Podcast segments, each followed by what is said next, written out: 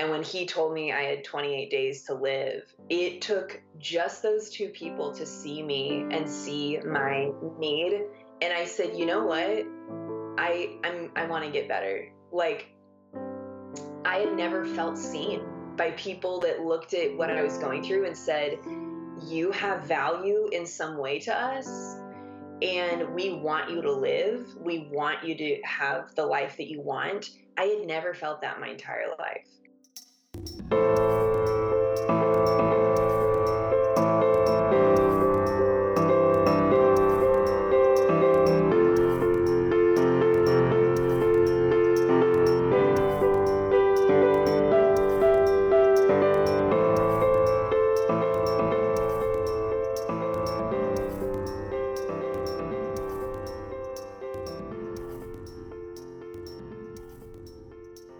to the Life After. I'm Chuck Parson. Do you press R and it records? Yeah, that's how That's it cool. I works. thought it was like a space bar thing. I'm Brady Harden. This is the Life After. two, two, almost two complete seasons, and Brady is just discovering how the What other letters? the hotkeys work. Mm, Oh okay. man, I mean, this one cuts segments. This one goes back to the beginning. that is Uh, one hot. yeah, we got a that lot of- one hot key. So many. Hey Chuck, uh, today is going to be a day that we talk about some probably triggering. I like to call them sexy people. keys. Some hotkeys. Okay, All sorry. right. We're So talking we're- about yeah, some like some difficult things. We're talking about mental health. We're talking about um, disorders of eating. We're talking about a lot of stuff. And tr- some trauma. I What mean, is it's- there's always trauma. and uh, like a big thing that's important on our show is we like to talk about mental health, licensed therapy, what's in, like how to take care of ourselves. yeah, absolutely. What is your what what I've been noticing in my life right now? Um, kind of a trigger that's in my life. Uh, when I say trigger, I mean like an inciting incident that creates a pattern. Yeah. Right. Is uh, you know, I recently uh, I take medicine for ADD. Yes, and I do. realized that I usually take half a pill. When Brady takes a full pill, I noticed there's a pattern of bad mental health days. Bad, rough mental health day for, for Brady. right? Not so great for Brady. Um, there are some pretty tangible examples of that, like maybe floating around Twitter if you look. I don't know what you're talking about. but we won't get into it. Um, Uh, that's a that's a that is a symptom uh, common of uh, people that have PTSD and take ADD medicine. Hmm, Um, well, it's it's common for PTSD anyway, but it's called hyper hyperfixation, yes. where you you latch onto the, a trigger or s- the Or a source of a problem or A something that feeling and it repeats and it repeats and it repeats. and it repeats and repeats ad infinitum. And then, you know, Until when you, you- get into a situation that's like an echo chamber, it's not just hearing the message, but also hearing the echo back. You know what I mean? So it's a sign of like you have a feeling, and if you're kind of fixated on it, it's going to create kind of an echo with other feelings bouncing off other issues that you Right. have encountered throughout your life, and kind of brings those sound waves closer and faster and more frequent. hmm So all that to say, that's one of the things that I've noticed. Oh, Brady, whenever you have a bad mental health day, here are the things that kind of instigate that. Uh, and you know, and that's not my only like thing that puts me into weird stuff. Like Sure. other things do too. And so Tons part of of that is things. learning, learning what those are and changing, fixing. Right, right. Uh, uh, it- like learning your triggers is like probably one of the hardest and most important things that you can do as a traumatized person, right? Mm, Which is really important for a lot of our listeners, you know. absolutely. Um, and it, it takes time to start to to take to be able to take a step back and say like, oh, I was like really kind of irrationally like reacted to th- this thing Mm, right? You know, Mhm. like whether it's you know, like seeing Joel Osteen on TV or like you know, think churchy things that trigger people, or if you you know if you've had uh, trauma that's related to something else like sexual assault or or you know, I don't know. Well, in the days that I've had really bad mental health days, it's not just oh, I take Adderall, um, but it's Right. also, you know, there's been times that I've had to encounter uh, some of the big prejudices that happen against gay people with homosexuality. We've learned, uh, you know, recently with the Bethel Redding, where they are uh, trying to be pro conversion therapy now. Uh, I tried to get on there, and then some guy like tried to compare my my gayness to pedophilia, Mhm. and went to the whole like, oh my god, it's a consent thing. What is wrong with you? Right. But realizing that there's nothing that I can do inside of a dogmatic situation. Um, and when you're there, you have to realize, hey, this is not a situation that's going to be helpful for me. So my mental health is boundlessly more important than your shitty dogma. Uh-huh. So you have to take the steps necessary to protect yourself. Um, but all that to say that you know it's not just one thing that can do it's it's it's always like kind of a perfect storm of things and learning what your perfect storm looks like and to be able to decode that and be careful with it um, i think is always important. I, I think recently uh, chelsea handler is a comedian that i absolutely adore who's always been a big pain in the ass but recently she god bless her she went through therapy and like worked so much shit out and she's been open about it in her last book and on her podcast and she talks about kind of an acronym that she works with her therapist and that is i am which I understand the irony of. This right, right, right, yeah. Trigger, trigger warning. This acronym is This a trigger acronym, warning. and, But and that makes bu- it easy to remember. the burning bush said. Um, but with I am, it is that you identify what you are, how your life is, how you respond to things, what your triggers are. You identify those, what your inciting incidences are, and then secondly, is you analyze that. You understand why your your body your mind works that way. Um, show yourself com- some compassion. One of the things that triggers me a lot is loneliness, and then I feel more lonely and lonely, lonely, lonely. It could be like a stupid thing that puts me off. And then um, a friend of mine realized, helped me remember, hey Brady, all you're doing is craving intimacy. Mm. Give yourself some credit, right? So you analyze it. Part of analyzing is to kind of let yourself off the hook for having a feeling, because hey, fun ex fundamentalist, you're allowed to have feelings now. Yeah. Um, and then finally, the last part of I am is M. You you you you modify. You modify your behavior. So if you know, hey, if I go into this situation and it's going to be bad for my mental health, I'm going to modify my behavior so I don't put myself in that position. Mm. And it's not a dogmatic thing like we would with like accountability partners, but it's more of like based on knowing, hey, I know that this is going to be bad for me, so I don't want to put myself into it. Not to put yourself into a shame cycle, but to prevent yourself from being into a shame cycle. Right. That's a bit, that's a really important distinction for former Christians is like acknowledge like the difference between acknowledging something for the sake of improving it and acknowledging something for the sake of feeling bad about it. Oh fuck! Right. Yeah. Yeah. speak on that. That's Yeah, damn it's good. like uh yeah. I mean our our default is to is when we mess up to feel shame about it, right? Mm. Because we were programmed to be like we are broken you shame know, robots, right? shame shame bots yeah right so it, like that transition and it's so hard and it's a it's a mental feat really but it's important and it, it and it takes time but you get to this point where when you mess up you're not like oh i'm the worst you know you're Mm. like oh i could have done that differently you know Speaking of shame, and i mean like it's a lifelong battle of course but like it gets easier and easier i guess is what i'm saying speaking of shame bots, I think I had to put that on my spam list this week. Shame bot. I had to call my credit card company because the Shame bot was charging me fourteen ninety nine a month for access to uh, videos. Dead. I'm just kidding. So that to say, I recommend Chelsea Handler's book, uh, "Life Will Be the Death of Me and You Too."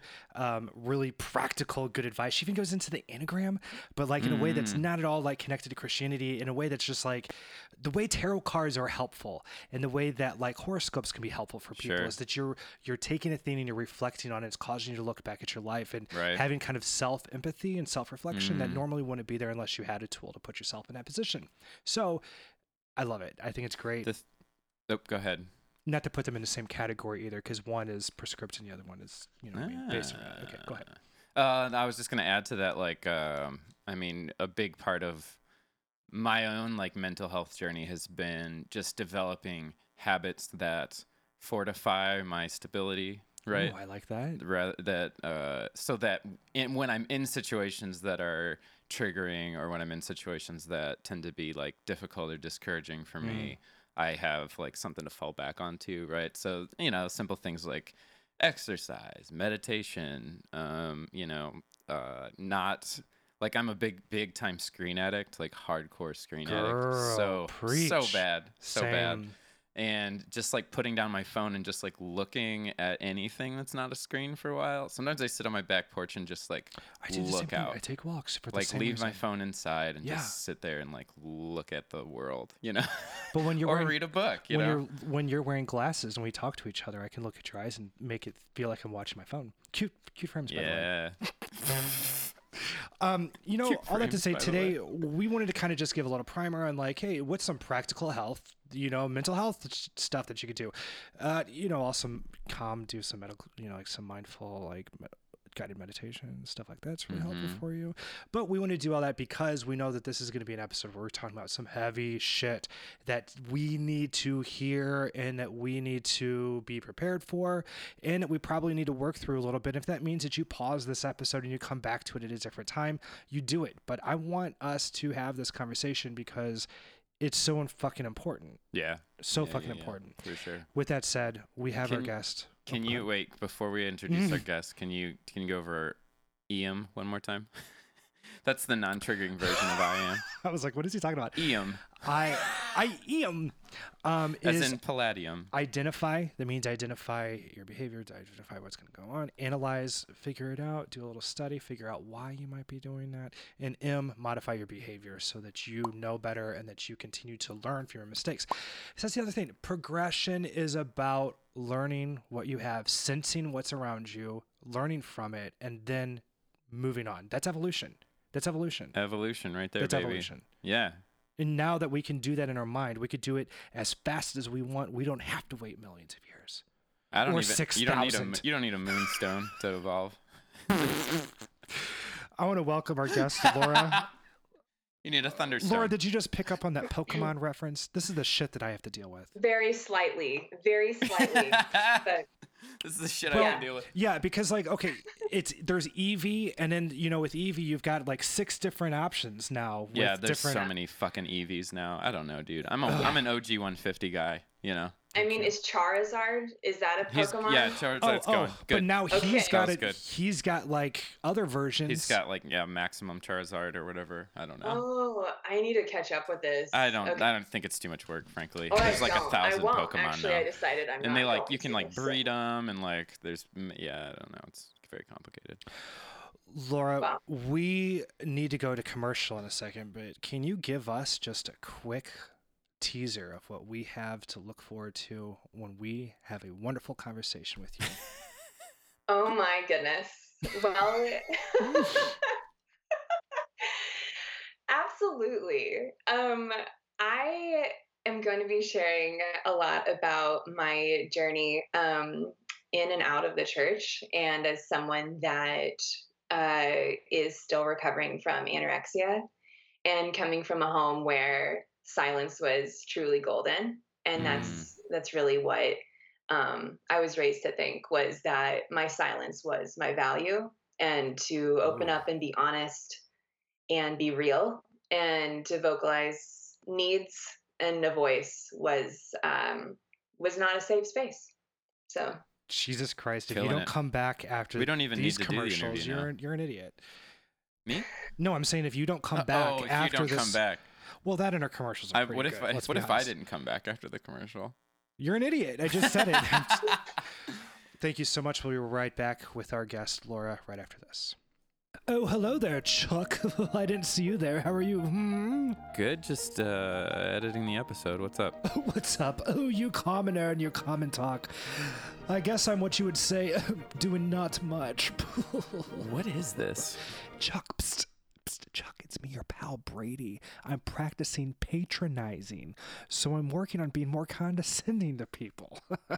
oh, do you have any idea where Matt can get some crumpets around here? Oh, wh- why are you doing this? you know, for our Patreon, we've been asking people to patronize our page, and I didn't want to ask them to do something I wasn't willing to do it myself, so I figured I'd get some practice in. Oh God, Brady, no, that's that's What? not what it means. Oh, no? Listen, listeners can go to our Patreon page, pick the level you want to contribute. Each Oh, level has special rewards, okay. like exclusive life after minisodes, or not safe for work bloopers, uh, or like a monthly collection of deconstruction memes. and even personal consultations or meet up with your favorite host, Chuck and Brady. Yeah, Brady. Patreon.com slash the life after. I guess even you could find it.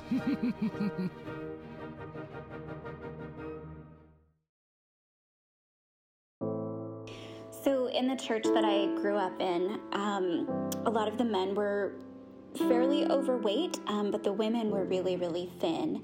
And it was very clear that your job as a woman was to be attractive to your husband. Um, you needed to stay thin and skinny and there were a lot of other things that kind of went along with that. But the primary thing that I took away from it is that you were meant to be small. You're meant to be small and quiet and attractive. And um, growing up, my mom had a lot of particular eating disorder issues that she would channel into just like dietary advice or diets. And I remember even as a nine year old child, um, writing down everything that I had to eat that day. And it's because I was watching my parents and, and my mom um, trying to stay small. Um, eventually, this spilled over to my dad, and she started encouraging him to go on diets as well because he was pretty overweight. And so things like Slim Fast became a staple in our home, you know, like Slim Fast bars and shakes. And then Atkins became a thing in our home. And then different variations of low carb diets became a thing in our home. Uh, and that gave way to all sorts of different dieting behavior. And so every couple of years, there was a new type of diet that was introduced into our family. And the emphasis was never really on health. Like, I don't remember learning anything about health growing up. What I remember is the emphasis on appearance, which I think is a pretty common church theme, um, appearing good. Um, and for women, especially, appearing small and subservient and attractive. And, um, I, that impacted me for a really long time, and all of my siblings are struggling with different eating disorder issues now as a result. So.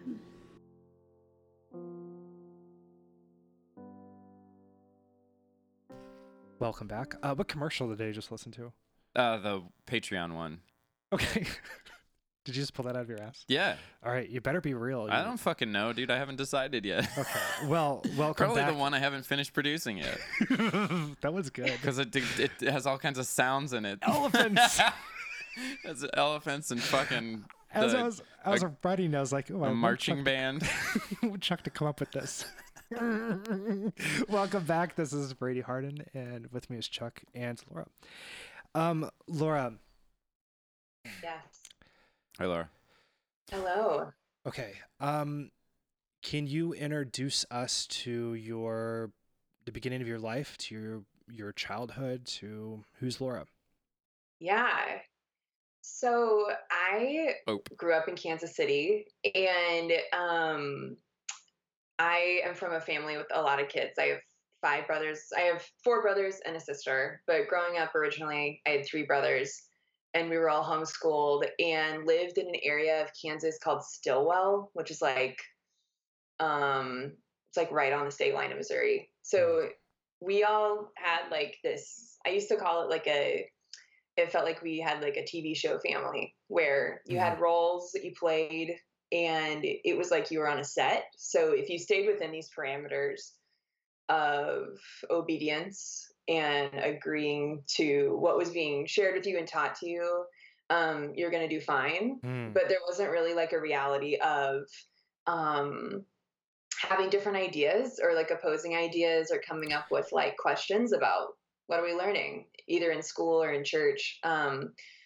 but i was raised in church i think my parents bounced around from like presbyterian churches to a church that labeled itself as evangelical free and Oh, then E-free- yeah, yeah.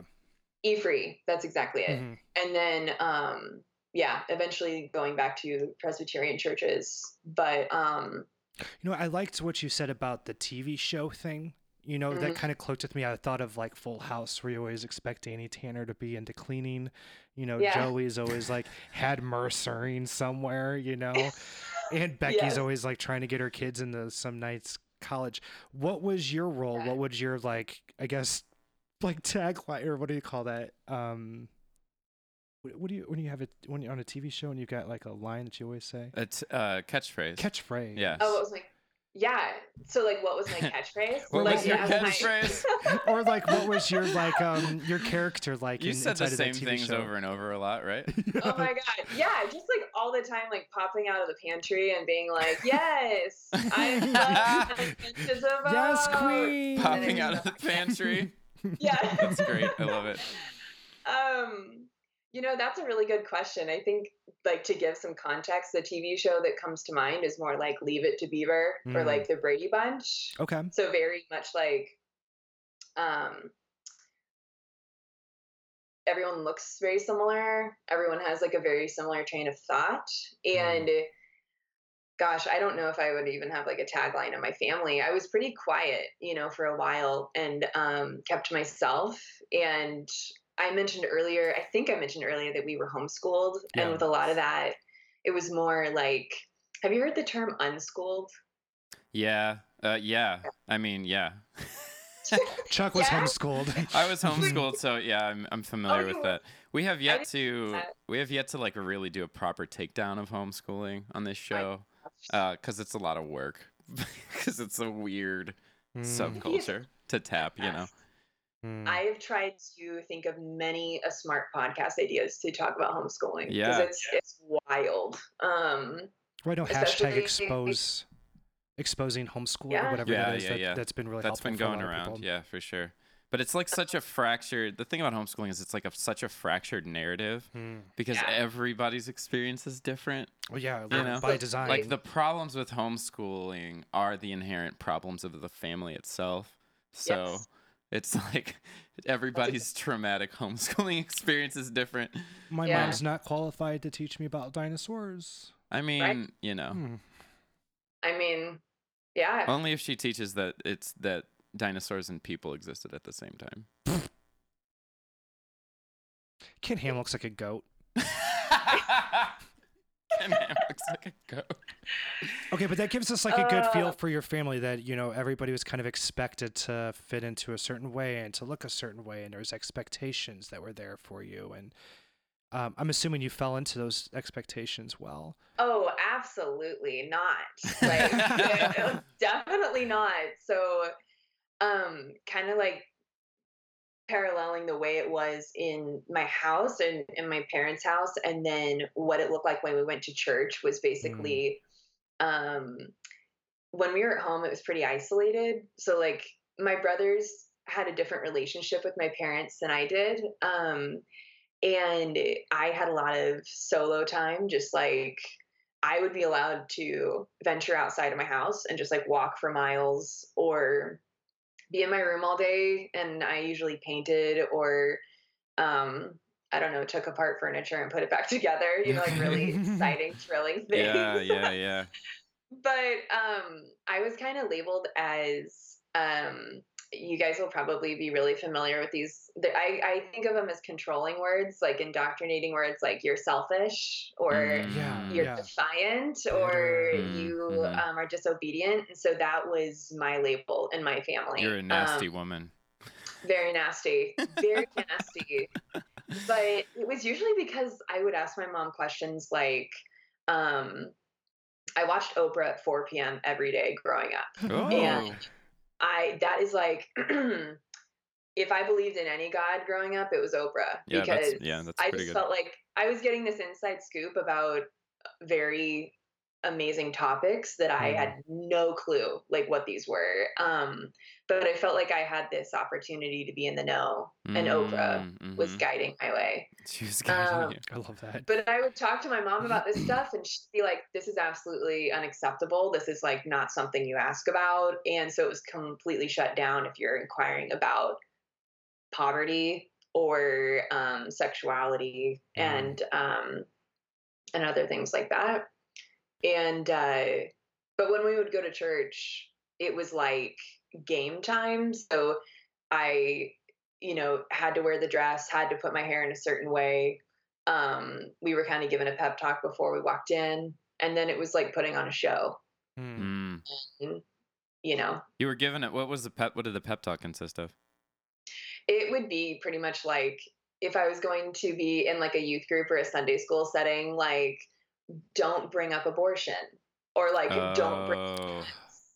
Because you were gonna And bring so- your Oprah stuff into class. Yeah. Oh my god, what a rebel rouser. First And of all, wild. Oprah's a pretty Oprah's a pretty high bar for God. I think you should probably lower that. I mean, But also, I love her. so I feel like I feel like I mean what I'm what I'm picking up on is that like gender roles were like super super important. Like maybe even unusually important for evangelicals. Like right? yeah. Oh, Yeah. 100%.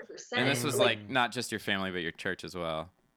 definitely and I, I, it's something that I was thinking about was, I, um, if I could go back as an adult and go witness like what was actually happening in the church that my parents brought us to, I'm curious if a lot of the shit and the trauma that really impacted me the most was what happened at home under the guise of it being because God said so or because mm, this is mm, what yeah. Christians do. Mm-hmm. Yeah. And so when you're getting fed like um you know you have to wear a dress because it's it's it's what's right it's what's mm. respectful but then going home and like the messaging being like um completely demeaning like if you if i didn't want to wear a dress or if i talked back to somebody or didn't give someone a hug like it was oh, a wow. it was a big it, it's basically like I feel like there, like I said, a show was supposed to be maintained,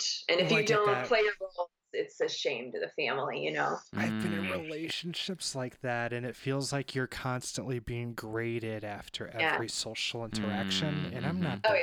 I'm not the best no. at social interactions. Me neither. So, no. Hmm. uh, so let's talk a little bit about like what was because I feel like we've we've talked about this on the show, but maybe not explicitly. Like like what were the expectations for women, and and how were women treated differently in your church community, and then subsequently in your family? Yeah. Because you you talk you also talk about how your brothers had a very different relationship with your parents.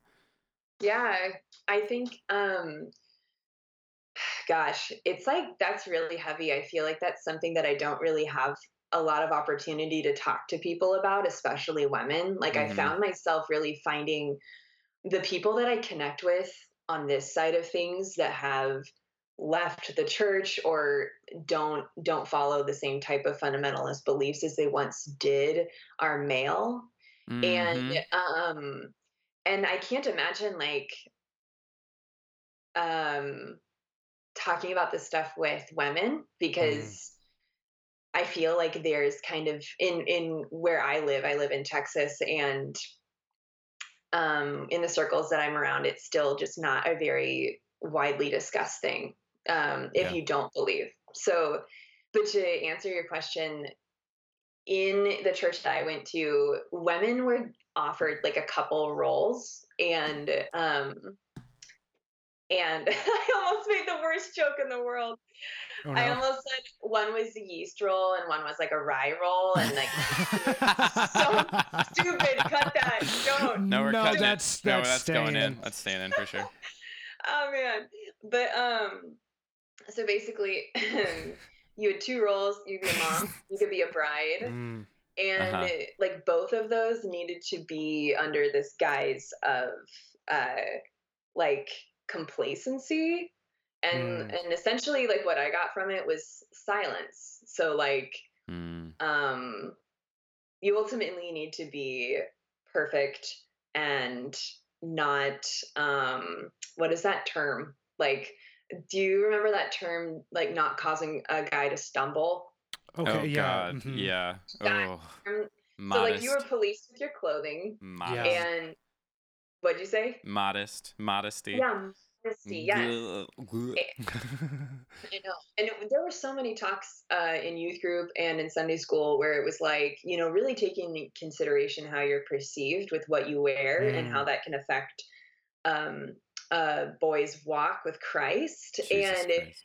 you know, um, I don't know. I, I feel like I was calling myself a feminist since I was 10 years old, and that didn't uh-huh. really jive well with this type of uh, uh, boundary making for mm. for women. But um, but at home, it was my role was very much that to be like a copy of my mom. So instead of playing outside, it was like we're cleaning now, we're cooking now. Mm. Have you gotten the lawn? You know, like, and chores are awesome, but this was beyond that because my brothers didn't do that and they were never asked to do that. It was more like, I'm going to make the lunches for them the next school day. I drove my brothers to school and um, I think the biggest difference was that I did not come home to a place where I was welcome to be a child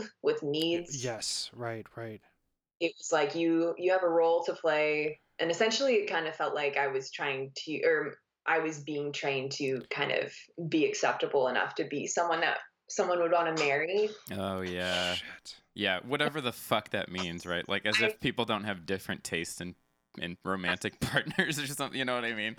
yeah, but it was such like a non-discussed item. Uh, like in the church that my parents went to, it was there were, I mean, very few factors that played into you being desirable as a as Mhm. a bride, you know. So It, what you're saying about homeschooling, though, of you're not able to get away from this indoctrination, it reminded me of like what Tim talked about in season one in the indoctrination episode about that's kind of like a double whammy, and it's just kind of you're trapped. You Hmm. can't Yeah. go anywhere. That indoctrination, that attitude, um, Mhm. is going to be there like everywhere you look. the thing that the, the a couple of things came to mind while you were while you were saying that and i want to hopefully unpack both of them but like the the word i was thinking of when you were describing you, the role that you were allowed to have was independence or like whatever the opposite of independence is right well it's not dependence in this case okay. because it's like what I mean is she was not Oh, yeah. encouraged to like m- m- carve her own path in any way, Okay. whereas like men were, right? I mean, like, 100%. Yeah. yeah. and it just it seems like independence is like a an inherent human need Right. Right. Okay. mhm. that is like your ability to create your own like to as you grow up and you know when you you're 10 years old and you're calling yourself a feminist like that was you like desperately trying to make room for yourself to be the person that you want to be right? And that just continues as you get older and older and as you are able to perceive things on your own that you have to repress more and more and more and more of yourself in order to fit the role in order to strip yourself of your independence or be stripped of your independence right? Well, repression works sometimes. Yeah. Repression does not. It never works. I know. I was kidding. Repression doesn't work. I don't know if doesn't I've said that before on the show. You've said it a couple of times. Repression doesn't. Repression doesn't work. oh my gosh. Um, Yeah. but the other thing that you you mentioned needs, Mm. right? And this is like you man, I was like listening to your answers to your questionnaire and I had to like pause it and like think about it for a minute because the like you were talking about how if if you had a need that was different than what your family was inherently providing for you. If it was outside of the predetermined needs that you were supposed to have, quote Mm. unquote, Right. Right. it was interpreted as defiance, right? hmm God, I fucking I fucking relate to that so hard. Like that was like I need to call up my therapist and like set up Yeah. a session just to talk about that because it was so, it wasn't until I was in my 20s that I recognized myself as someone that was that was like uh, worthy of needs or worthy of my needs being met, right? Because we're we're taught that you like you're so bad that your needs don't need to be met, right? Like Right. you need to get your shit together mm. first so that your You needs can be met deserve as like a luxury. Exactly. Oh my god! But god. it's like so it's inherent to the word needs that they are needs and needs are different for everybody, right?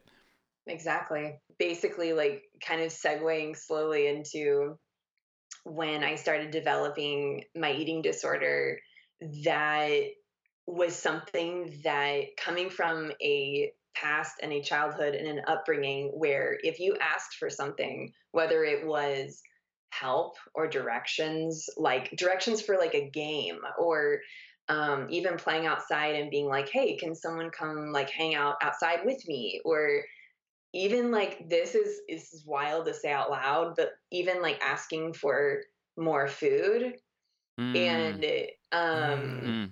Shit. those are the kind of things like if you've ever looked into the way that children bond to their parents and those basic needs where those those hopefully are established at a very young age where it's like you're responded to when you need something or when you're hungry you're fed and when you're cold you know you are you're made warm again and um and i think with some of that in my own experience and then going into middle school and then into high school um, not having some of those baseline needs met you're just you're not programmed to think that even if you have a need it will be responded to and so you learn Mhm. not to Right. ask Yes. Yes. Absolutely. you learn not to ask yeah.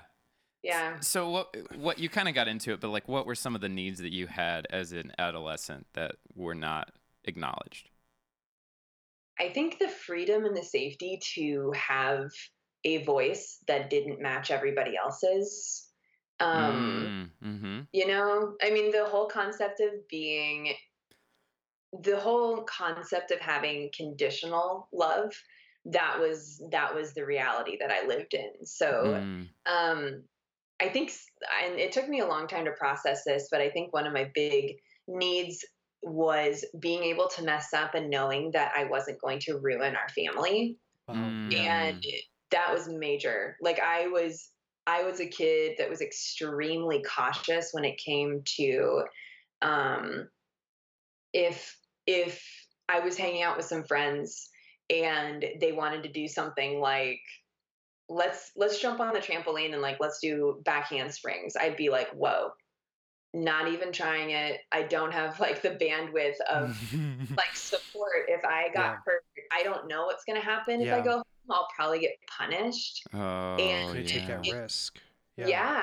So and needs like just feeling like you had a, a parent that would stand by your side. Um I was reading something earlier today, uh, but it was this quote and it just said silence is an agreement. Hmm. And Wow. I think growing up in a family where you are needing so much, and even when you take the risk to vocalize what you need, be it um, compassion or a listening ear or someone safe to help you through something, I feel like if everybody around you is being silent and they aren't vocalizing their needs, for me, it really felt like, wow, I'm a freak because Mm. apparently I'm the only person here that needs to talk about why I feel like I'm Mm. depressed. Or like I when I was 10 years old, I began um, having suicidal ideations, and that scared the shit out of me. And to go to a parent and say, "Hey, I am really nervous and scared about these thoughts," and that not to be accepted Right. um, is really isolating. Yeah, you know, I I'm thinking about myself as a kid, and I'm thinking about how like I as I got older, especially once I hit like probably 12 or 13. I Mhm. mean, eventually I just cut my parents off entirely, or I just decided no, these this is not it's not safe to have vulnerable conversations Mm. with these people. But Mm. up until that point, I would like often test the water. You know, where like yeah, so if we were like watching TV and a character was struggling with something, you would feel out how your parents react yeah, to that yeah. character. Hmm. And then you understand whether or not they would have compassion on you for God, struggling with that thing. Jesus. I know, Yeah. right? Yeah. Oh, Yep, so much yeah. of my my childhood is like revolves around TV, but Same. um, you just yeah. 100%. And you know, the thing is, like, I've been thinking a lot about like how I have a hard time asking for help recently, and it's like when you grow up in an environment where your your fundamental like your independent your customized needs aren't met right? Like you learn to not ask for help. Like real Mm. like even when you're around people that want to help you. Like even when i'm like in a room with my therapist you know it's like hard for me Yes. to ask for help because i learned really early that it's annoying to ask for help or it's Mhm. or it's uh you know like you It's said defiant it's defiant to ask for help Yeah. when you have everything you need what do you mean Yeah. So much of that is just like the difference between like i know that both of my parents grew up in poverty. I don't know your your background but like both of my parents grew up like on the bottom row of maslow's hierarchy right? So it's like when we're born into this world and like i have i grew up in a middle class family and i'm thinking higher up on maslow's hierarchy it's like who is this kid with these like fancy needs? You know what i mean? Mhm. like they're like Mhm. that's not what it was like when i was a kid. And and that's something that you know you kind of have to give your parents a little bit of slack for but you also have to acknowledge that it was not fair to you you right. know right i think you're you're saying these things and it's really resonating with me where um this is going to be like a level 10 very heavy thing to say uh, but so when i was around like the age that we're talking about 10 and 11 um, my mom opened up to me and shared both she and my dad's uh, sexual assault survival stories Mm. Oh my god. and yeah and being 10 Yeah. and having that shared with you and then also your mom saying your dad doesn't know that i told you this Wow. it's like you suddenly are brought really close down to earth where you're like oh shit okay so you guys are functioning at a level where you've said you've never gotten help for this you've opened up to me a lot Mm. about things that you've struggled with and so kind of piling onto that i don't deserve help or needs now i have this perspective as a 10 year old that my mom and my dad are both in excruciating amounts of pain Mm. and it i think for me it just made me kind of internally say like shut up laura like you've got Mm, mhm. not your issues are not the size of what they're dealing with right, now Mm. it, it was a so yeah i mean i i absolutely ache for my parents experience um and i ache for the help that they never got Right. and in turn it took me a very long time to accept i was a child of these two people i am a, um, i'm their kid and i experienced some of the hardship of um, not not seeking out mental help or someone helping you find it and and having a bunch of kids and you know Yeah. hoping that everybody's on the same page without clarifying what's going on Shit, that's so and it's just that I mean, it is such a direct result of evangelical culture just Yeah. telling everybody that Jesus will fix their shit. You A know, hundred percent. and it's like I feel like so many of our parents sort of like had experiences where the sort of like spirituality and the positive message of Christianity was like a good like a functioning band-aid, you know? Mhm. Yes. and yes. they were like, "Oh, this band-aid is, you know, uh, you know, surgery and it fixed Mhm. me." You know what I mean? It's Yeah. chemo and I'm I'm Mhm. cured now, you know. Mm. But it's Mhm. and they and they were like, "And this band-aid will also work for you," you know. yes, a and- hundred. And then the the church sort of yeah, they they just let that church culture just like take over, you know. yeah, yeah. We, we do need to take a break uh, really quick, but I, I do want to add one more thing before we go. Yeah. Okay. Um, I think it's appropriate to mourn the parents that we could have had if they would have had their shit together. I absolutely. That's important. Mhm. I think that's important work. and and I think like the reverse side too is that you know we could become the par- the adults that we needed as a kid, right? That's a Right. phrase that I live by, and part of that too is like in addition to mourning your parents that you could have had, uh, kind of giving your inner child some space and Yeah. you know letting them breathe a little bit and have uh, have some room. In fact, I want to talk about that when we get back after this. Um, what you're talking about not having room for yourself resonates so much with my with my home life. Um, and I want to talk about that right when we get back after this. Okay, Chuck, are you ready? Have we only have one shot? We got to make this work. Uh, wait, you didn't Just give just me just a- read your lines. I'll oh, give you the paper. oh, Okay. psst. Are you guys ready? Are you ready? All right. Ah, oh, uh, um, Are you ready where- to deconstruct where did they- with friends? What the what the hell? Where did where did all this come from? Deconstructing your faith used to be lonely got a band? and boring as hell. wait, wait. But no one must deconstruct their faith alone ever again when you Oh. deconstruct with friends. Chuck, tell them what we mean. Um, yeah, Go. that's that's right, Brady. Yeah. Uh, the life after has a. Uh, what the hell, Brady? Uh, I went full on Jumanji on this one, but keep going. He's a rental by the hour. the the Life After podcast has a secret Facebook community and Slack channel for people deconstructing the, the uh, Christian fundamentalism and other oppressive religions. Uh, meet new people And and elephants. uh, and deconstruct with, friends. nice job, Chuck. You even got the echo. Uh, thanks. Uh, that was kind of cool, I guess. Oh God, he's touching me with his trunk. Uh, you can apply for the secret group It's on our, fa- on our Facebook by answering three entrance questions. Your membership is hidden, and the admins keep the room constructive and helpful. Now, can we get this elephant out of here? Nope, probably not, but we can. Deconstruct with friends.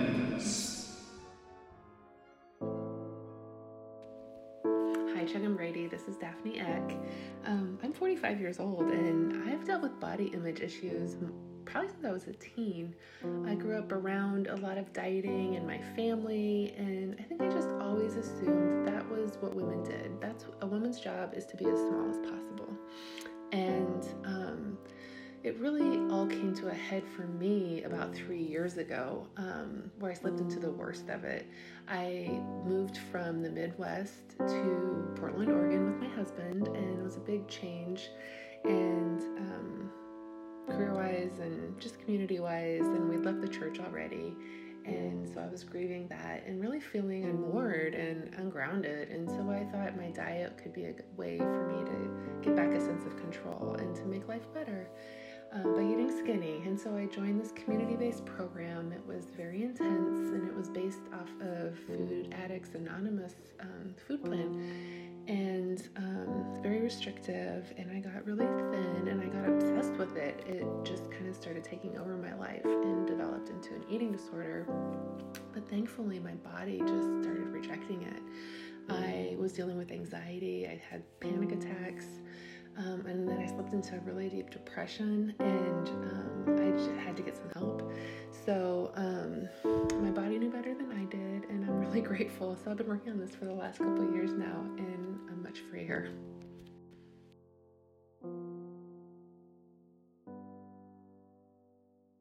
Welcome back to the Life After. This is Brady Harden.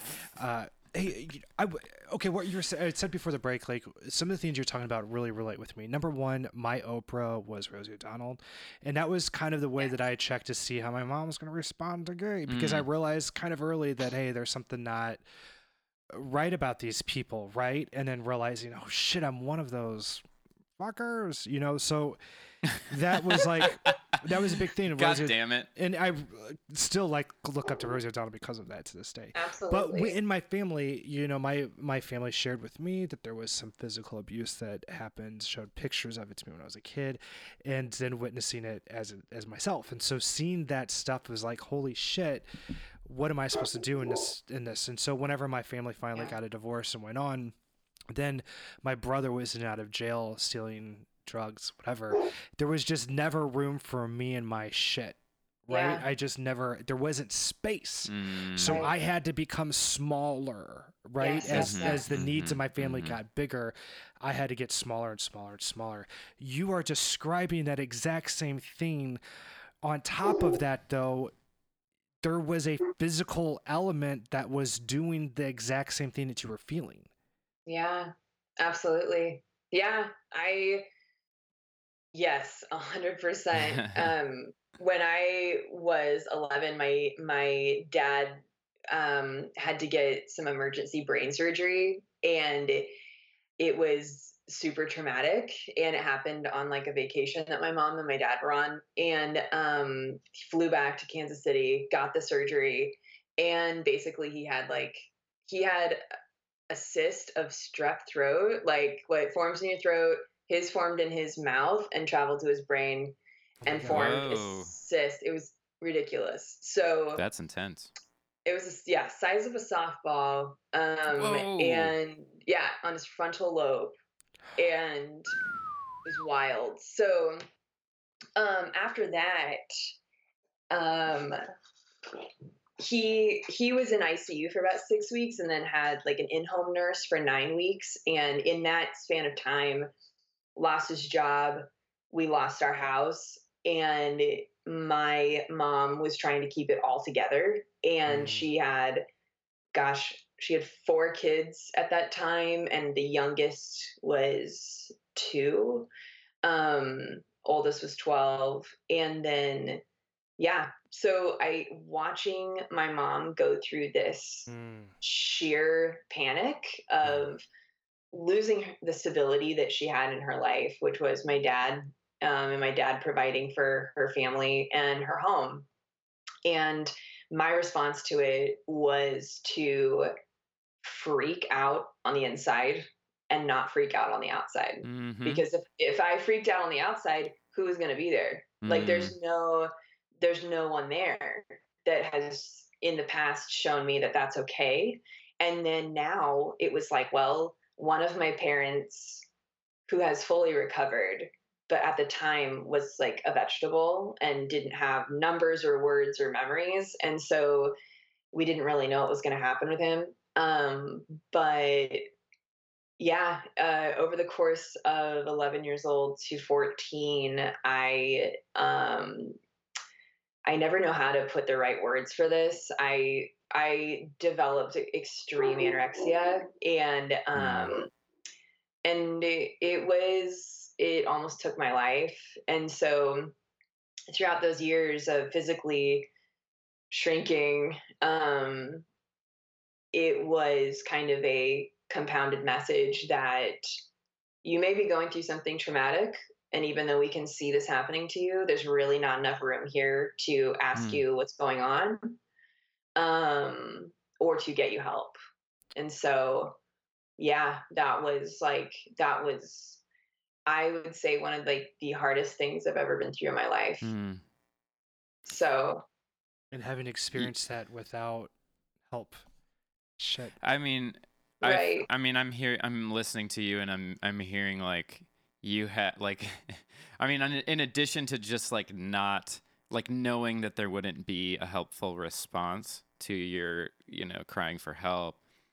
I'm mhm. hearing that like you had a need that was outside of your expected needs, right? Like, yeah and you knew that that wasn't going to be met because it wasn't the norm for that to be met, right? right And- right absolutely and that is that's just like a testament to the importance of understanding that every person has different needs right Hmm. that it is not okay to standardize needs which i feel like Right. is something that the church wants to do really Yeah. bad you know like e- like even more progressive churches that have like programs for people that are struggling with different mental health issues they still Mhm. try to f- they still try to get them into a box uh, Yeah.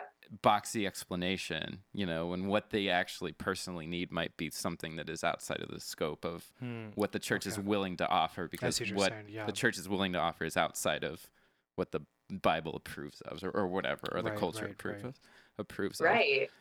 Well, I felt like with the so by the time I was 14 and I was in very deep stages of anorexia, I had stopped going to church. Um, but a part of that was because when I did go, if people approached me um, and approached me kind of like inorganically, like these people would never approach me in general, but just out of curiosity, that would happen to me a lot. Is people would be curious because I looked so different, um, and my mom would answer and say, "She's totally fine. She's totally fine. She's just going through a phase right now."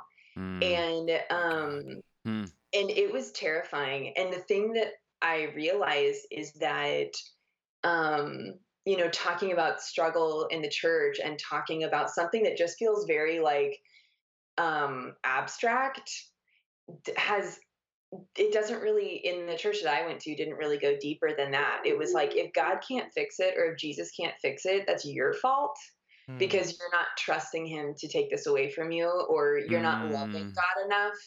Um, you're too focused on yourself. And a lot of times it was brought up to me that people turned it into my um, self image, like body image. And for me personally, it was not about that at all. mhm. Um, it was control. You know, Mm, I felt like mhm. my world was out of control. And so Mhm. this is something that hopefully won't affect anybody else in my family. You know, I could keep it really quiet. Um, and it still made me feel like I could regulate myself in some way by taking control of what I consumed. So, Wow. um, there's Yeah. there's like a there's a distinction there that I kind of want to make that is like both of these things are are awful, but there's like two degrees of it, right? There's like Jesus is the answer to all of your problems, right? And that's like one level of dangerous because it's not true. But then Mhm. there's like you have problems because you don't trust Jesus enough, which is like almost a totally it's like a different level of like it's Right. shaming a person for not trusting Jesus rather than just offering the explanation. And one other level too, but it may not be in play here as much as here are things that aren't really a problem, but are a problem now because Jesus says Yeah. that's a problem. Right. Yeah. You know? Yeah. So, Laura, was there a, a degree to which, I mean, like anorexia is such a confusing disease, and it's so sneaky, and it's so, you know, it's it's manipulative, and it, it I think people don't really understand the the ways, the sort of like mental gymnastics that you do to justify it, right? Di Was there a degree to which you internalized like your mom saying, "Oh, is this just a phase?" You know, and is was there? How did you how did you justify? Actually, I'll expand that a little bit. How did you justify it, and then also how did you maintain it? Like, what was, if you don't mind me asking, like, what was your practice? How did you like look like you were eating but not eating, and, and things like that that you have to do to get away with it? That's that's a really interesting question. I there was some part of it that going back to defiance, it was something that went against the role that I was trained to do, which was cooking and being focused on Mm. food and having a complete disconnect from that and and kind of shedding that part of my identity and being like I don't want anything to do with this. Like, Mhm. Wow. I am more than this. I don't need to focus on this. I don't want to touch it. I don't want to look at it. I'm not going to help anymore. I'm not my brother's mom. I'm not an adult at that time. And it, um it was super interesting with your second question. I want to be really careful because a lot of people that are going through eating disorders, I remember this for myself. That's that's why I'm sharing it is that I would always look for tips Mm, and I would mhm. always look for like how do I how do I how do I do it? you know, how sure, can I make sure. this happen? absolutely. But I will share like um being homeschooled was the nightmare cocktail while struggling with an eating disorder because you don't leave your house Mhm. and when you live we kind of lived out in the country and um the only people that saw me were the people like i i worked as a nanny like almost full time since i was 12 and so those are the only people that saw me and they really didn't know me really deeply but i um you wear a ton of layers you know Mm, um, because you are losing so much of what insulates your body to keep you regulated and warm. And, um, but at that time, by that time when I was at my worst, like probably 60% of my hair was gone. mm. and it, it was, it was my, this is like level 10 deep into anorexia, but my teeth were eroding, like my Mm. gums were eroding Mhm.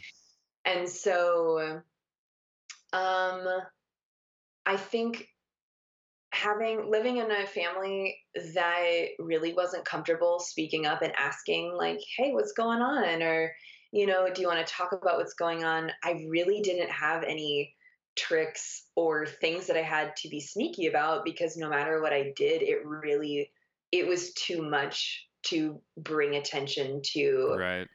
um, Laura's doing this, and it, a lot of like the terms "you're selfish" came into play. Mm. And um, my dad one time told me he was like, um, "Having depression is the most selfish thing that you could do because what it means is that you're thinking of yourself and you're not thinking of anyone else." Wow. Wow. Yeah. Wow. I viscerally felt Jesus you saying that. fuck. God. Yeah, and I know if anybody else has like brought this up, but in the Midwest, at least when I was um, in like the high school age range, there were like correctional facilities and camps that were Christian based. that you could send your kids to to Oh, like God. get Jesus them Christ. yeah so it was like a militaristic type of christian Wow. camp so that was threatened upon me if i didn't get So, my like- act I there called Ricki Lake whenever she would send those bad kids. Oh to the- God, to the but it was like Christian. prison. It was like the Lord's army. yeah, Jesus Yeah. Christ. Oh my God! awful. Can you imagine how annoying those So- marches would be? I'm thinking Yeah. about yeah a couple of things here. So, like, first of all, I feel like it goes without saying, but like shaming people for having mental health God. issues is like the worst, the, The worst. literally the least helpful thing you can do. And then sub, and then subsequently punishing people for it is the is even less Right. helpful, right? Right. S- Hard stop, right? Yeah. but like Hard i'm thinking yeah. about like when you're talking about this i'm thinking about a, a girl that was in my youth group when i was a youth pastor and that was clearly struggling with some kind of eating disorder and it was like uh, like we everybody talked about it but nobody was willing to like really step out and say you know Yeah. like that's Yeah. what it is and the reason that nobody could say what it was was because once you acknowledged it, you had to do something about it, and nobody Yep. knew what the fuck to do about it, right? exactly And it was because mental health resources is not a part of church culture. It's just not. No. You just don't have. You don't think. Let's find them a counselor. You don't think what organizations deal with eating disorders. We don't think what Yeah. books can we give you that that, ex, that explain eating disorders and like help you Yeah. through it. We didn't think like how can we have a conversation with her that will uh, give her space to open up about it yeah and it's just like it's so fucking broken you Yeah. know and It it's just like why are you offering to help people if you Mm. just fucking can't you know and i mean i say that as somebody that is guilty of that you know like i was Yeah. Yeah. there i was watching this Yeah. person like deteriorate and not doing anything about it you know Hmm. and it's just I like think- fuck like can we just erase it you know yeah Right. right. I think it just came to mind when you were describing it. Like I can't imagine what that would have been like as like a leader person in the church. Yeah. And um I feel like something that I've thought about is in my experience in the Christian church, a lot of the power that comes with leadership is having like this 100% uh, this if it's true or not you're very you come with a lot of confidence of your knowledge of the bible and something mm. that's been put into your brain for maybe not very many years but a lot of times many years.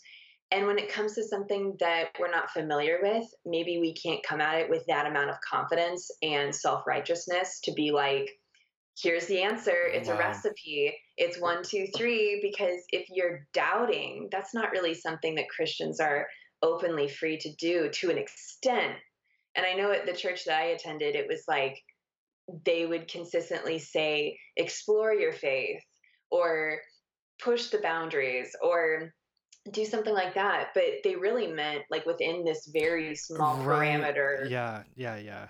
We, You we get that a lot with like, oh, you're wrestling with God. No, Oh you're my God. questioning if He's Yeah. even real. You can't Yeah. presuppose what I'm questioning. Call it, you know. yeah Um, yeah, I, I get that. Uh, But the other thing too is uh, the church is not comfortable with licensed therapy. Like that's why that's is that because they know that you will learn you will learn the tools that can Yes. unravel the Yes. shit, right? So yes and I don't think anybody is like consciously saying that, but they know, but they their fears are doing the same thing as would happen if somebody conscious. You know what I mean? Like it's Yes. it's perpetu it's the it's perpetuating the same shit. yeah But people are scared of it because it, it it's finding a huge life changing rapturous you know uh, conversion experience of your brain when you learn Yeah. something and they can't attribute it to the bible yeah yeah yeah yeah Yes. yeah you Yes, know yes, and yes. and i think sure. that So right. creates an attitude and so it wasn't until i finally stepped out into that that things made sense to me and i was able to Mhm. get out so i'm i'm the reason i guess that people are you know shouldn't do church if you're in church You know, you're right. I'm, I'm the poster I mean, I'm absolutely, absolutely 100. Like, probably if My I had to contribute, I would say 40 or 50 percent of my deconversion proc- thought process was realizing that basic psychology that I learned helped me more in six months than Yes. prayer Yes. in Christianity Mhm. helped me in Literally. fucking 20, Yes. literally 23, 24 years. Why? Where did you finally get help though? Did your church ever acknowledge what was going on? Did you get help from any of them? What kind of got you to where you are today? So, people in the church, for the most part, completely disregarded what I was going through and didn't have the tools to approach me in a way that would have been beneficial or life saving for me. And there was a moment with a youth pastor of mine that basically sat me down, pulled me aside. I assumed most of the context that he had about me was something that my mom had shared with him. Oh, Um, and so knowing that they were friends um, and that they communicated often, and my brothers went to the youth group I went to when I was like brought to the side and sat down to have a talk. Um, he was sharing with me that if I had a greater faith, that that would that would essentially be what would help me get through this and see the clarity. Yeah, And it's yeah. I mean, like, okay, so my immediate response to that is that it's like the absolute absolute opposite is true because like you were you were rebelling against. It's it's like this whole conversation is coming full circle, right? But it's like you were hmm. rebelling against the idea of what a woman should be in church, and attempting to regain your your independence by doing the only thing that you could do to feel like you were in control of your own destiny, right? Your own like life. Yeah. And Yeah. so it was like the exact opposite. Like if anything you needed less faith, less Jesus, less Yes. fucking patriarchy, less fucking gender roles. Yeah, and that's so right. Like, and with you mentioning like the patriarchy, it was it was such a crazy idea and reality for me that whenever anyone felt like they were going to give me advice, it came from a man, Mm, and that really I haven't really thought too much of like how that feels or how Mm. that felt at the time, but um ultimately what ended up happening and it's so surreal to think about it was it was someone that i nannied for that went to my parents church that um, was driving me back home from a nannying job that i was doing for her and she so kindly handed me this pamphlet and she just said hey i struggle with anxiety sometimes and I don't know if that's what you're going through right now, but this is a place that really helped me.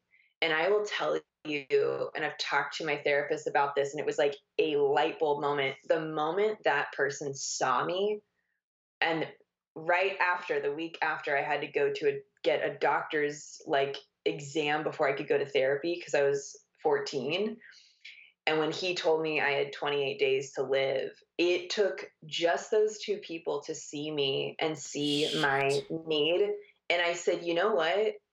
I I'm I want to get better. Like mm, I had never felt seen by people that looked at what I was going through and said, you have value in some way to us. And we want you to live. We want you to have the life that you want. I had never felt that my entire life mm, and and that day i uh i tried to eat again and that did not go well like when you when you don't allow your body to have food for an extended period of time when you try to eat it doesn't accept it and so um i was in that doctor's appointment with my mom. He said here's what's happening laura. Your organs are starting to shut down one by one and your bones are deteriorating your hair is going obviously your teeth are going you have 28 days max. And so you have a decision and he was so nice about it. And he was like you can get yourself help and live and you will live and you'll be you're gonna you're gonna get through this. Or we can keep going down this path and we're going to need to go to the hospital you know um, and do a feeding Mm. tube. And uh, and my mom you know stood there silently and uh, and I said, you know what? I think I can do this. I think I I don't want to get a tube. Um, I I think I can eat, and um, and I felt like I had woken up from a dream Mm. because I just never. It made me cry. Like I had never been felt seen in that way. That made me feel like someone had enough time in their day to see me and they had enough energy to give that they could tell me that they cared that I lived or I died. And so I started going to therapy and um like I don't want to say ironically, but oddly enough, my therapist went to my parents' church and even though she claimed to be a Christian and she ran a Mhm. Christian practice, she didn't incorporate that in a way that was detrimental to my my work that I did with her. Um, And we essentially established this idea of like, look, you didn't get the parents that you needed. And that doesn't mean that you cannot totally win at life. And you have, I think, when you decide to essentially raise yourself in a lot of emotional ways from a very early age on, you're kind of, I was prepared to accept that um, I don't need to keep searching for my parents to be the people that give me that type of love or or help me find the parts that were missing from my childhood. Um, and I think once I allowed myself to stop running for that reality and running for the parents that I really wanted, it freed me to keep living and, and keep growing um, throughout my life. So- Shit, that's beautiful. Yeah. What you're Well, saying man. about just not being seen, I, I, fuck. I mean, you're you're around people who are claiming to be inspired by God and have loving kindness and everything, but it took that long hmm to finally be seen. Well, Yeah. you know, and the thing, I mean, like, frankly, I don't, I don't know if I've ever cried while, And I'm while Are we you were recording. I this. cried. Just a Are you little. I'm a little. I'm a little. I just am blinking a lot. That's all. yeah. I Just I, like I, I had early. four four tears literally. It's it's in something in my eye, like you, like you said. No, just grow a parent cry. to me though, like oh no, I, I cry. I cry constantly. we Brady. know, I'm we a know. millennial. I have reasons to cry every day, and I take them. I love that. Yeah. No, um, Relatable. The thing to me that stood out was just like how okay is there a more poignant example of how broken the biblical idea of mental health is when, which is basically non-existent Yeah. that it all it took was like 10 minutes with one person for Mm. you to Yes. start to heal Yes, yes, right? yes. it's it wasn't difficult it was not No. difficult you just Mhm. acknowledge the problem Mhm. offer an explanation for it say you're gonna be okay and make a Mhm. person feel like you said make a person, Person feel feels seen, is like yes. Mhm. it's Yeah. so simple and it's just like such a testament to like how dysfunctional how how christian mental health just doesn't work how jesus as an explanation just fucking does not work No, Well, we it doesn't. all three of us have had those experiences, though. I mean, you've mentioned it on the show with counseling, with um, with your sexual addictions, everything. You have one thing, you understand it, and it's clear. For me, it was walking into a room and, and he gave me a book on spiritual abuse, and I learned the word empathy for the first time outside of a, a theological context from Hebrews, where it says that the high priest sympathizes. with He doesn't do shit. That is not empathy. That's bullshit. I was taught empathy after I left the church. And when we have those moments, and I had other moments with uh, Brene Brown where it's like, oh, fuck, Oh my this makes- oh, girl, this makes sense a lot more than the gospel. Um, Yep. We have those moments and they just switch because we finally are on reality. it's like it's so obvious that this is a better way that you're just like fuck it i'm in yeah. Oh yeah. we're gonna take a break when we get back we're gonna talk about uh, what laura's up to now and, and how she uh, started to heal from that ridiculous Bullshit. We'll be Bullshit. right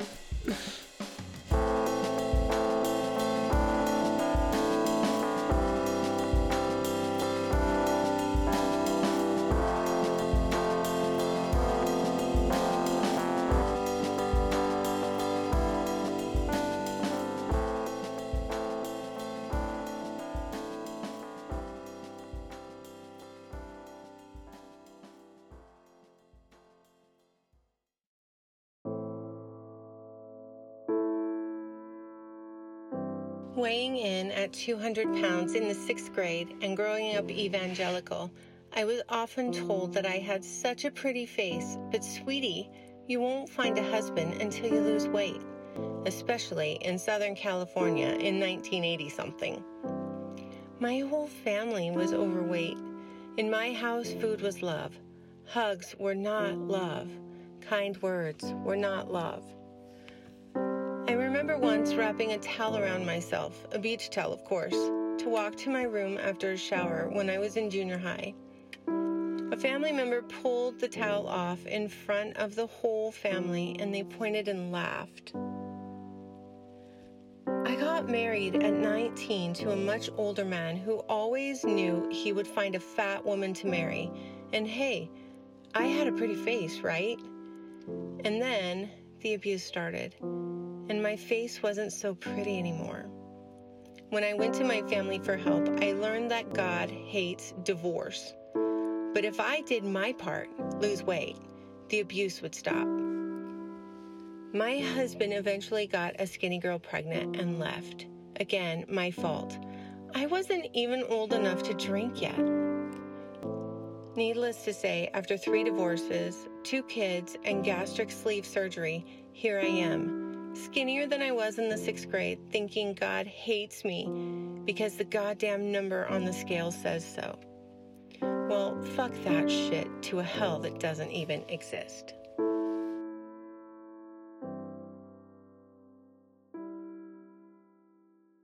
Hmm, welcome back to the Life After. I'm Chuck Parson here with Brady Harden Hello. and Laura, our guest. Um, Laura, uh, you you've had some really okay. So you, you sort of have a unique experience uh, experience with sexism, misogyny um, in the church. What the effects of that can be. What the effects of putting women in, in roles that, that they just naturally don't fit into, uh, but sort of like presupposing that this is just how it works, right? Like Um, Sweeney Todd. Yes. You put women in roles. God damn. wow. Wow. That was good. Man, we got roll jokes. We got roll Oh, jokes all day. four Roll to roll. days. Rolls on rolls on rolls.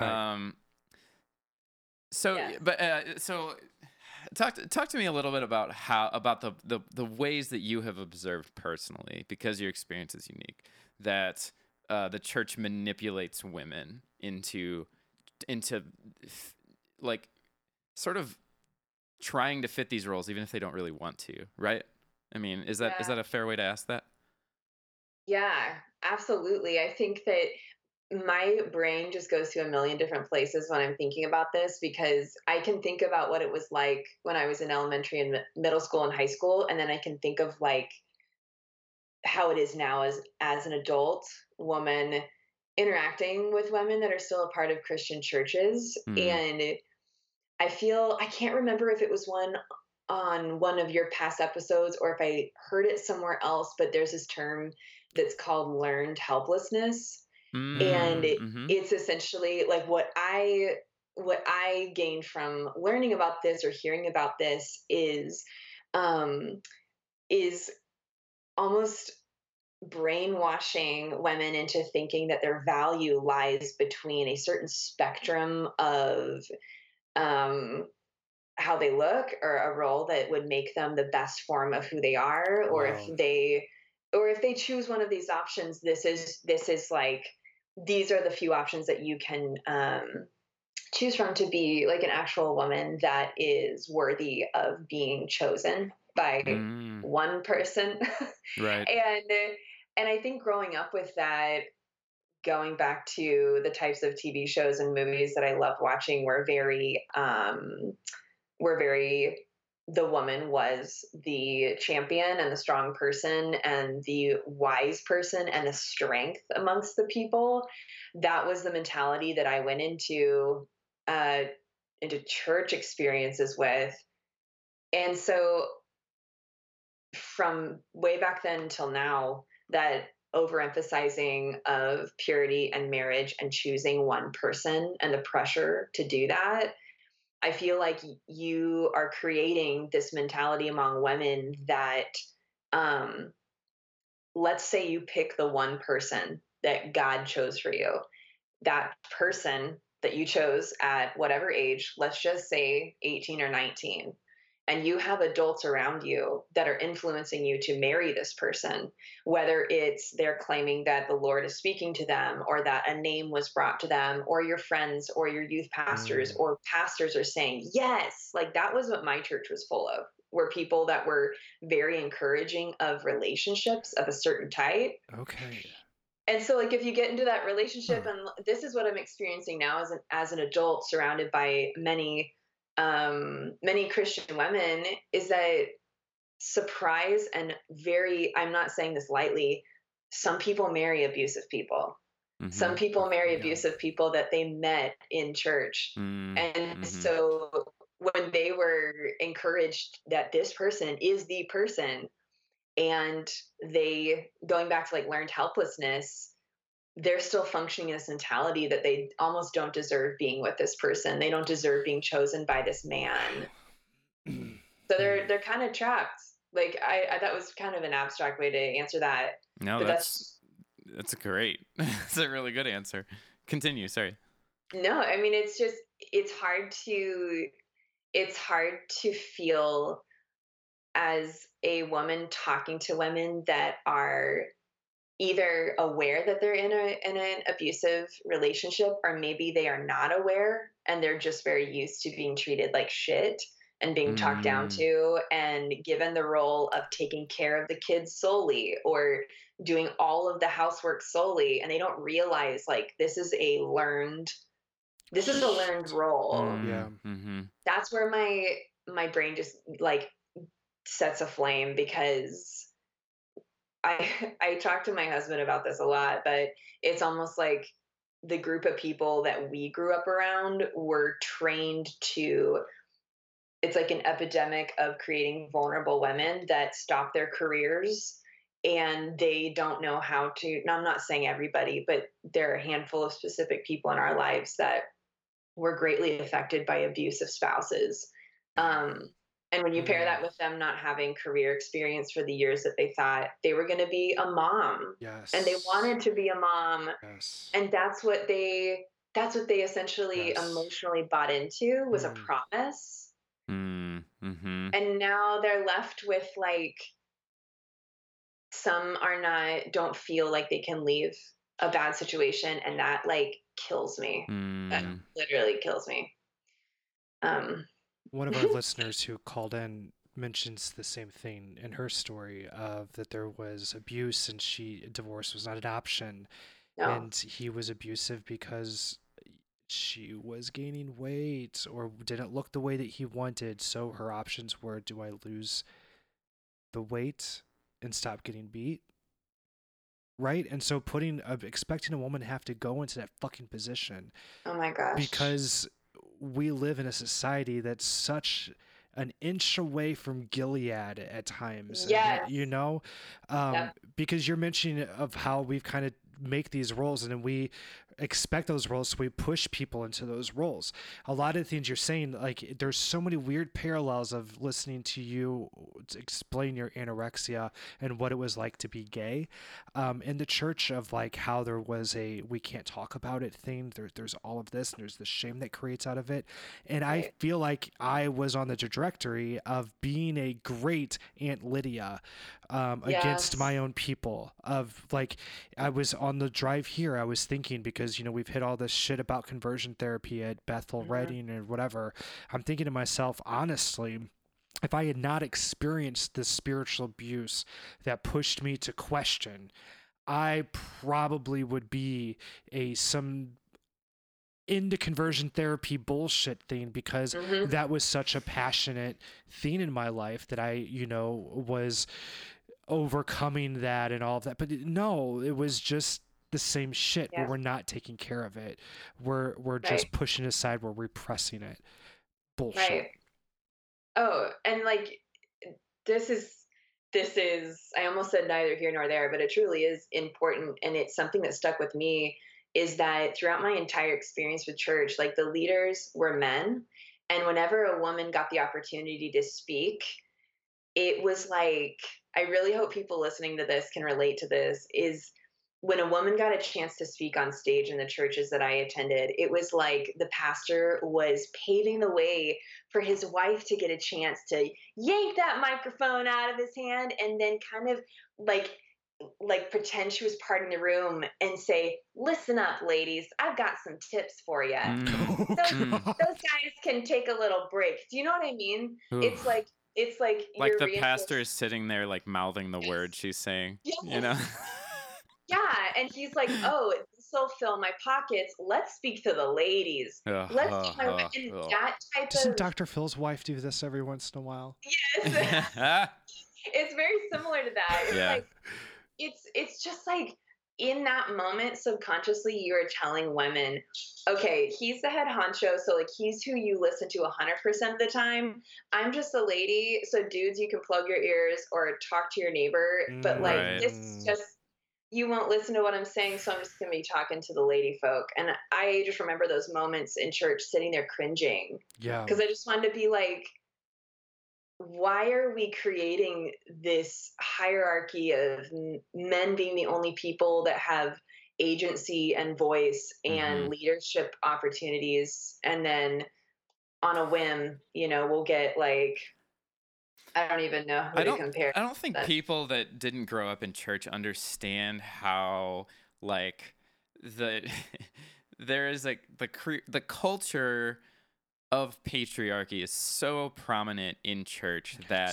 it gets to Oh the point God. where you don't like it sounds what you're describing sounds like it would take a lot of work right but Yeah. you get to the point where women are perpetuating it just as much as men are right where women are literally holding each other back I wouldn't say just as much, but I see okay what you're maybe saying. not maybe not just as Okay. I, I don't know man like i mean like hear ya. there are I hear those ya. pure those fucking purity groups and that that those fucking like anytime the youth group got split or something like the shit that women would talk about in there and it's and it's Well, slut shamey and But I'm it's saying, fucking bec- well, I, I guess I'm taking them off a hook a little bit because i'm not saying it's it not was- men's fault initially Okay, right? okay, okay. So Definitely I, not I guess saying I give a little bit Right. extra of like because they I, started it, you're, and I do need to be perpetuated it. careful Okay, how okay. I say that, Right. but it's Okay. like, but it's it's just it's to the point where I the don't blame women the that echo are as the much as women the that are elevated in the culture are the women that agree with that presupposition, right? So the culture, Okay. the cult, the the wi- the culture of women that is created in a lot of churches is one of like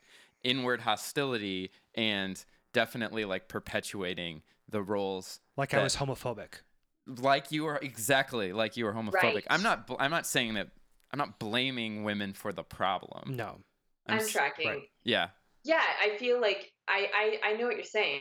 Like as a woman that grew up in the church, whenever we did divert into splitting the room by gender, it was like Oh God. it was like the the the lessons that you're being taught ultimately come from in my situation, I just want to be really clear, like it's coming from male leadership Mm, and then it trickles down into what women feel like they have to be to stand in good favor with this man so that they could either okay. you know be be not held as an equal but be held as a respectable you know i distinctly remember one of my like clearest memories of my mom's experience with church was she would come home and just talk shit on all of the women there Oh God. Yes. Okay. Mm, and it mhm. stressed me out i was like then why the f do you go Yeah, yeah, right. yeah. Right. because it's almost like they're hating on it's it's it's crazy i i don't it's it's so overwhelming um to even like dive into that but um i do think that it's a vicious cycle that starts from the top and then trickles down to people that think they have to abide and agree and comply Well, you know what it is. You know what they're it's they're holding your voice hostage, right? It's like oh yeah you don't like you Laura did not have a voice in that church because you didn't agree with the presupposition that you were a second class human being, right? So if, but if you wanted to have one, you would have to Oh, play yeah. the role, right? If you wanted to speak up in youth group and, and be listened to, you Yeah. had to play that role. And it's Yeah. like that is how they hide it. They hold your voice hostage and then they they make you fit it or you're an outcast. And it's exactly how you Mhm. described your family, right? Like that you Yes. were given that thing, and any time that you didn't fit that role, it was looked at as yeah what word do we use? I forgot it. Uh, sorry, I zoned out for a second. which is describing her family, and you were talking about how you were supposed to fit a role, and anytime that you didn't, you were looked at as being disobedient or uh, Yeah. whatever. You weren't fitting. You Defiant. weren't oh, oh, defiant, defiant, was the word. Yeah. Yeah, yeah, Yeah. for sure. Yeah. Shit. I remember one of my like like Bible study leaders that my mom had me go to this like girls that was the other thing for me is growing up with all brothers I very much I hung out with guys all the time and so whenever things were divided into girls and boys I was just it just blew my mind because I never hung out with girls. But when Mm, I did go to these like Bible studies that were with all females, um, I had one one leader who had the guts to talk to us about um, abortion and having a choice Oh and letting us know that if we wanted to, we had the choice. It was our bodies. And I went home to my mom and I said, "Oh my gosh, guess what? My Bible. St- I knew what I was doing. I, I uh-huh, uh-huh. I didn't know what was going to come after, and it was really bad. But I said, she talked to us about like abortion and that we have a choice and that our bodies are ours. And that's that was like something that I had been really interested in. because of Oprah. because of Oprah. Thank you, Oprah. And my mom proceeded to have her removed from the church. Whoa. Yeah. I mean, that surprises me So zero, sad. but like, I'm Oh, whoa, still. whoa, whoa, whoa! Now your family takes action. What the yeah, fuck, yeah, right? yeah, right. Now you got now they ha- now they have know. now they have energy to deal to deal with things. You know, they're giving me a voice Fuck. and they're encouraging me to like have differing beliefs, and that's a threat if you're trying to maintain Right. a unit of solidarity, which sounds so scary. sounds really creepy. But yeah, I mean, she changed my life from that one instant Wow. of having a voice and being like, guess what? It's It worth is your it. body, it is your choice. So, I like this Mm. woman. Man, know. that just you I know was- that just shows how how dangerous and infectious the devil is. Get out of Because it just took that one. It just took that one time. okay, right.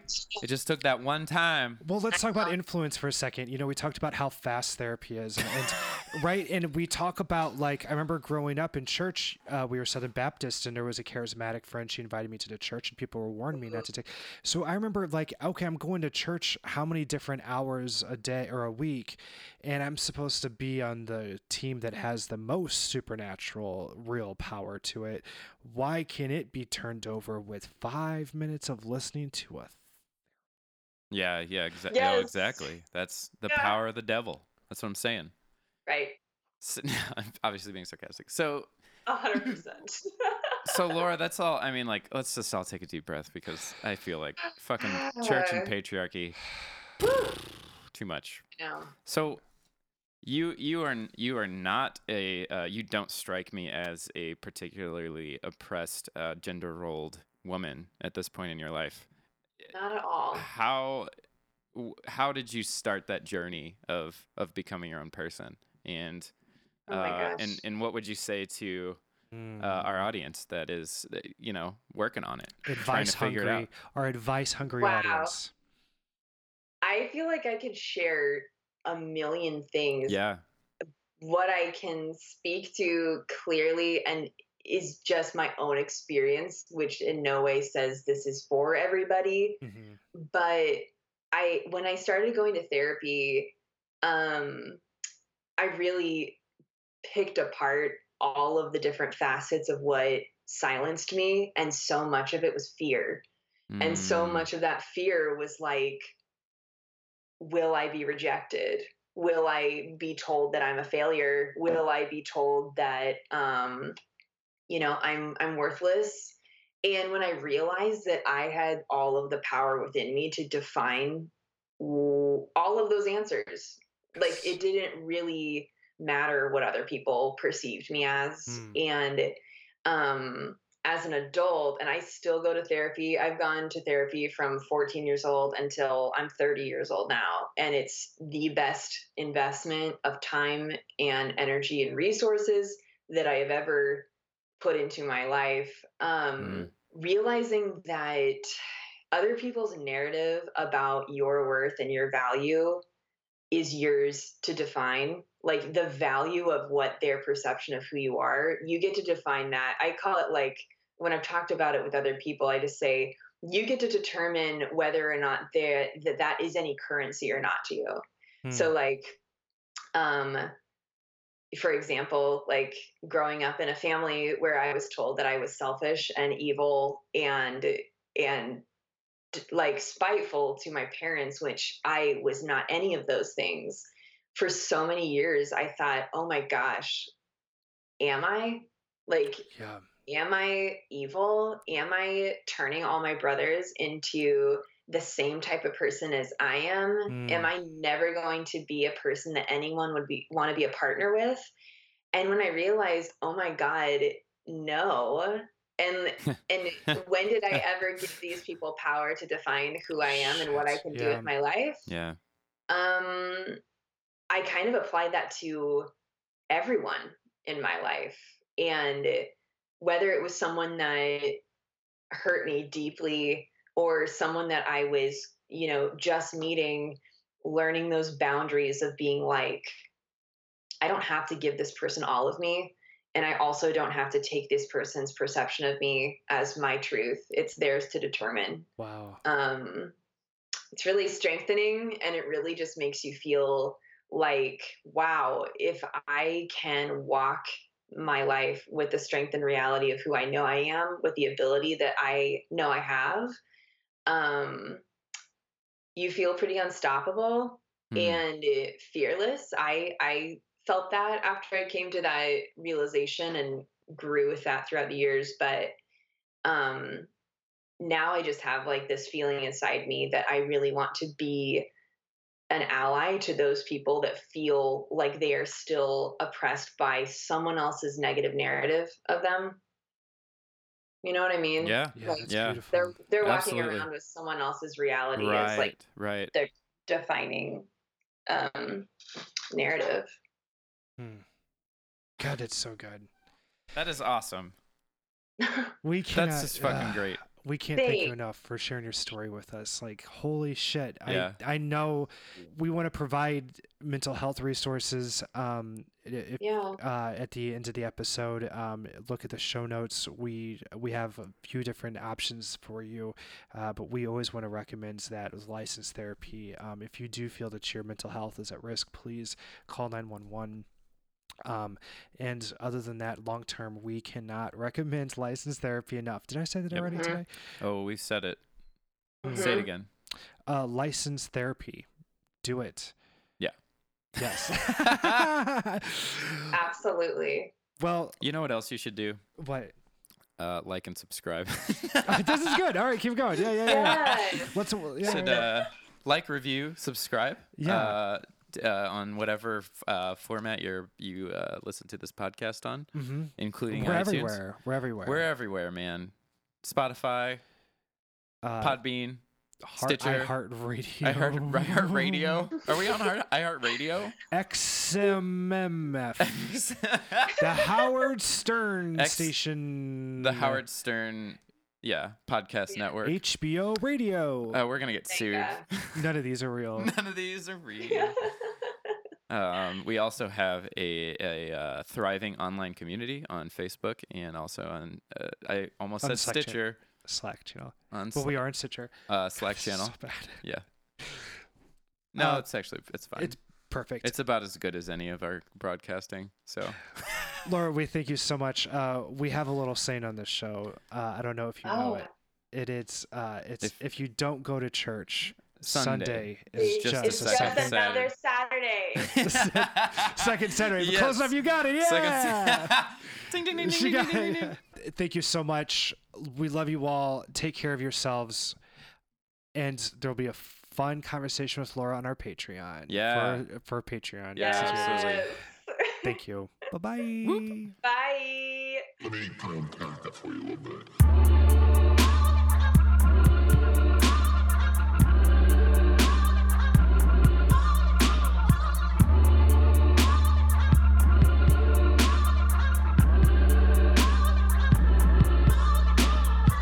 Fuck being in the middle, I am no Malcolm stab at God King and ask for his pardon. My mind trying to break out the margins, writing reflections on loose leaf. Listen hard, my jargon is Darwin. Inciting infections of unbelief. Like what in the hell is your spiritual walk? But meditating on TED Talks, elevating events that are non-stop, circulating your views in a closed crop. Cutting verses up like a chop shop, with copies and signs like a bookshop. Pasted in like Bibles on backdrops. Feeling bad for shit on your laptop. It's a bad prop for holding beliefs in a sad book, relieving your grief in an outlook that promises peace with a bait hook that doesn't release. I was caught on the line of repression, asking myself the same question over and over and over